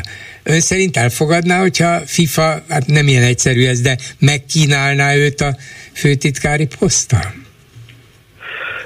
Hát szerintem akkor igen, hogyha, hogyha ő rúghatná minden egyes ilyen bajnok, akkor, akkor Na már megint ott tartunk, ahol az előző beszélgetésnél, hogy menet közben eltűnik a beszélő partnerem hangja. Hall engem Ö, még, vagy eltűnt? Igen, igen, én igen. itt vagyok, én itt, itt vagyok, igen. én itt vagyok, én önt hallom. Igen. Akkor azt gondolom, hogy igen, elfogadná ezt azzal a feltétellel, hogy az összes ilyen bajnokok ligája uh-huh. döntőben ő rúghassa a kezdőrúgást is. azt, hittem, a... azt hittem a győztes gólt. Talán azt is jó. szeretné magának. Jó, jó. Köszönöm jó. szépen. Elnézést, nem akartam a sok komoly témát, csak hogy ezt így... De jól tette, néha nevetnünk is kell valamit, mert különben elszomorodunk nagyon. Jó, köszönöm szépen, viszont hallásra. Viszont hallásra. Háló, jó napot kívánok! Halló! Parancsoljon, hallgatom, uram! Jó napot kívánok! Nem, én nem először beszélek már önnel, de ettől függetlenül csatlakozom az a fiatalember, aki, aki gratulált és megköszön ezt a műsort, meg az ön műsorvezetését. Én is köszönöm. A, ami, ami miatt én most telefonáltam, több témát akartam érinteni, de amikor megszóltak ezek a, a tiszterig rendnét folyó vatikáni vizsgálatokról, akkor, akkor témát váltottam, és e, erre szeretnék főleg foglalkozni, mert én ugyan 71 éves vagyok, de bencés diák voltam. A gyerekeim piaristáknál, ferenceseknél tanultak, unokám cisztereknél. Aha. Tehát eléggé tisztálok ebben a dologgal, még civilként ezelőtt 20 évvel a, pontosan az Irci apát, nem ez a, hanem az elődje, mondta azt, hogy a horti rendszerben a középiskolák több mint 70%-a az egyházi kezelésben volt. Ugye, a, tehát már akkor is rájöttek arra, hogy jó az, hogyha a középfokú oktatást azt, azt egy, egy kézben van. Na most a, a Orbán, Orbán Viktor, aki hát maga is egy kolostornak a lakója, és, és továbbra is ezt a, ezt a címet, hogy Karmelita Kolostorát büszkén, büszkén használja a, a sajtóba. Ő, egyik minisztere most jelenleg a református egyháznak a, volt miniszter a református egyháznak a főnöke. Tehát ő ezt, a, ezt az ideológiai neve is már többször beszéltem erről a, a Putyin-Orbán vonalról, ahol a, a, a ortodox, ortodox vallásosság, a nemzeti nacionalizmus és még sok minden mást egybegyúrva egy, egy ilyen identitást próbálnak kialakítani. Orbánnak ez, ez fixa ideája, én nem, nem tudom, hogy hisz, hívő ember, nem hívő ember, azt én nem tudom, a felesége az eléggé jó katolikusnak minősülhet, minősíthető, de ő ezt, a, ezt, a, ezt, a, ezt, a, ezt az egyházat nagyon, hogy is mondjam, csak a bűvkörébe és a, és a mm, hát a maga, maga mögé, maga köré vonta, és az egyháznak lehet látni, még Erdő Péter is próbálkozik ezen egy kicsit ezen szakítani ezekkel a láncokon. Érdekességképpen mondanám, hogy a bencések közvetlenül a Vatikán irányítása alatt működő, működő rend Magyarországon, tehát a magyar egyházi hatóság nincs fölötte intézkedési joga. A többi rend közül egyedül a páros rend volt magyar, magyar ö, alapítási rend, és annak van a központja Magyarországra. A többi rendnek meg Rómában vagy külföldön van, de nem közvetlenül a Vatikán irányítására tartoznak, ilyen, mint a Ferencesek. Hm. Ferenceseknél, Ferenceseknél a Csaba testvérnél megindult egy dolog, mert a a Ferences római, a római, római vezetőjük, a világi vezető, tehát a világon a Ferencesenek a legfőbb vezető római, a Rómába székel, és ő lejött látogatni Erdélybe, és érdekes dolgokat hozott nyilvánosan a magyar kuria, a lényeget persze nem mondták el, de tudjuk azt, hogy ott, ott egy óriási botrány van a, a szerencsétlen csapatestvér környékében, és az ő alapítványai, akik, akik rengeteg állami pénzt kaptak, és még kapnak is. E, egyik dolog a ferencesek, ugye a pialistákat már említették, a panohalmiaknál azért nincsen a bencéseknél ilyen, ilyen gond, még egyszer mondom, ott a, ott a Vatikán közvetlenül figyel ezekre, a gazdasági kapcsolatokra, és ők, ők elég függetlenek, tehát a Várszegi Asztriknak a neve ismert, Várszegi Asztrik inkább a liberális oldalhoz állt közel, a mostani főapát semleges, de a panohalmiak is, a két ismert gimnáziumok, a Győri és a panohalmi, azt ismeri a közvélemény, de még a mencés diákok tudják, hogy jelenleg kilenc más középiskola is van most a panohalma irányítás alatt, tehát ők is kihasználják ezt a lehetőséget, hogy az állam pénzzel dotálja az oktatást, és ők is fejlesztették a középiskolai hálózatokat. Ami, ami, a, ami a botrányos az az, hogy az egyházi intézmények, tehát itt nem csak iskolák vannak az egyházak kezében, hanem ö, egészségügyi, szociális intézmények is, nagyon sok. Igen, persze. És ezek, ezeknek óriási gazdasági hátterük van. Csak egyet említenék, Veszprémről mindenki most Veszprém Európa kulturális fővárosa, ott a magyar egyház történetben eddig ismeretlen botrány fordult elő, hogy több mint 4000 aláírás gyűjt össze, hogy a jellege érseket leváltsák, aki, aki, ott, aki ott tönkretett. Tehát meg oda, oda tették ezt az érseket, udvarli érsek urat Pécsről, és még pedig azért tették oda, mert kapottak egy olyan beruházást, 60 milliárd forintot adott az állami költségvetés, hogy az, e- a Veszprém várnak az egyházi tulajdonban levő épületeit felújítsák. 60 milliárd forintot, és ennek a, ezeknek az egyházi beruházásoknak nincs állami felügyelete, közvetlen állami felügyelete, mert ne, például nem kötelezők a közbeszerzések. Uh-huh. Tehát az egyház építkezések, beruházások nem állami beruházások. Igen, állami, állami pénzből, de nem állami de ugyanúgy, mint az egyetemeknek az alapítványoknak a, meg, a, a, a létrehozása, az, az állami pénz közvetlenül kivették, tehát az államnak a, felügyeleti kötele, kötelezettsége itt nem áll fenn. Igen és ennél fogva, ennél fogva 60 milliárd forintot úgy költött el ez az, ez az úriember, meg a, az, az a cég, amelyik, aki, a, amelyik az egészet lebonyolítja, és még mindig bonyolítja, hogy igazából az az állami kötelező felügyelet nincs meg. Mondom, olyan botrány volt, hogy több mint négy alárás gyűjt össze, és Ez főleg a Székesegyház restaurálása miatt. Hát ami ott, amit ott műveltek, az minden katolikus, most én katolikus vagyok, én szeretem a reformátusokat, én nem vagyok egy ilyen Fradi szurkol, hogy a reformátusok azok, azok, azok, azok mint hülyék, hanem azok teljesen normális emberek, más valláson vannak, másképp néz ki a templomuk, fehérre van megfelelve, meg lehet nézni a Debrecen azt templomot. Erre, erre ez az udvardi nevezetű érsek úr kimeszeltette a Veszprémi, a Veszprémi bazilikát arra a hivatkozása, hogy nem lehetett most restaurálni a, fe, a, a, a, a korábbi festéseket, kidobálta a szentképeket, kidobálta az ablakokat, egy részét visszahozta, a szobrokat kidobálta, de olyan felháborodás van Veszprémben, hogy teljesen meghasonlott magával a Veszprémi katolikus közösség. De ezt csak azért, azért mondtam, hogy 60 milliárd forintos beruházást biztak erre, erre az úriemberre. Igen.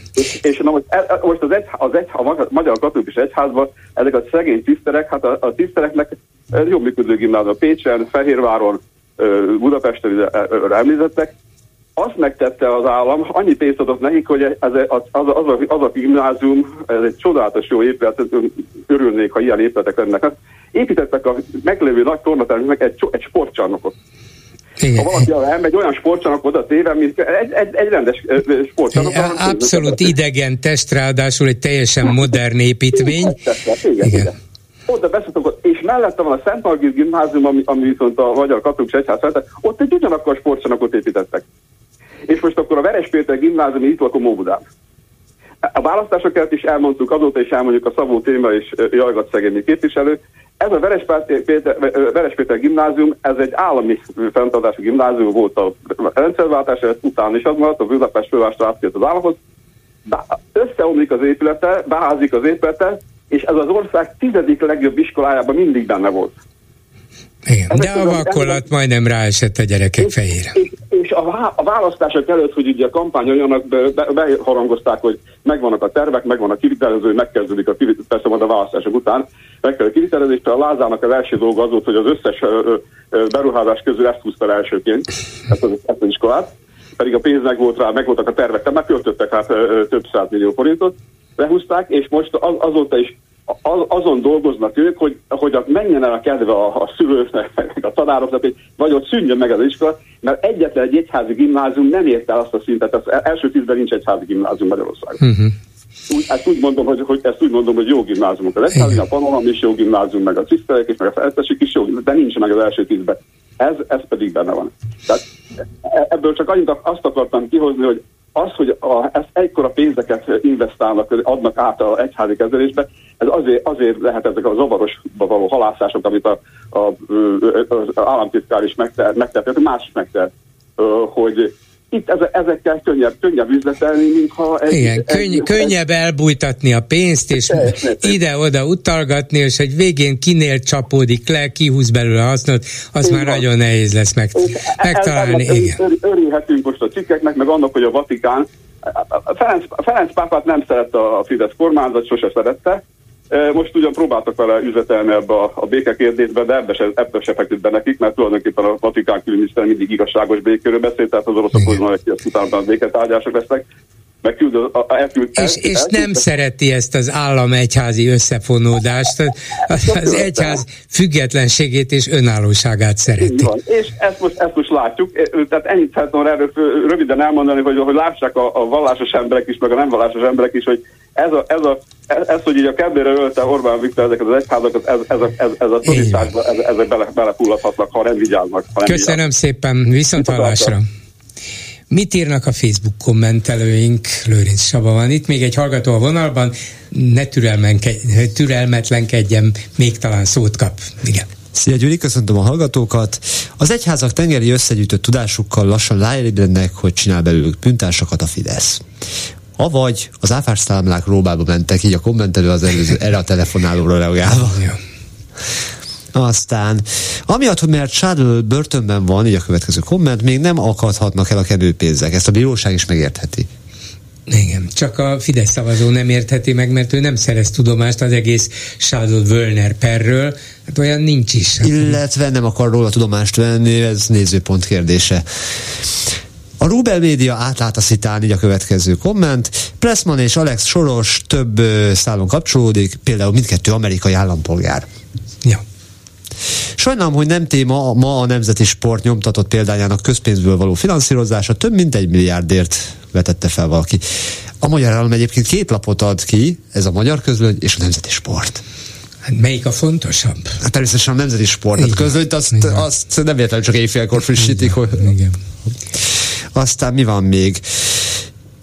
Ö, a szóhasználattal kapcsolatban említettél meg néhány dolgot egy kommentelő, ez csak azért érdekes, mert a, mit mond, az EU nem büntetésből tart vissza pénzeket, hanem egyszerűen feltételekhez köti azokat. Aztán a Vármegyét nem véletlenül szeretné, ha mi megyeként használnánk a továbbiakban is.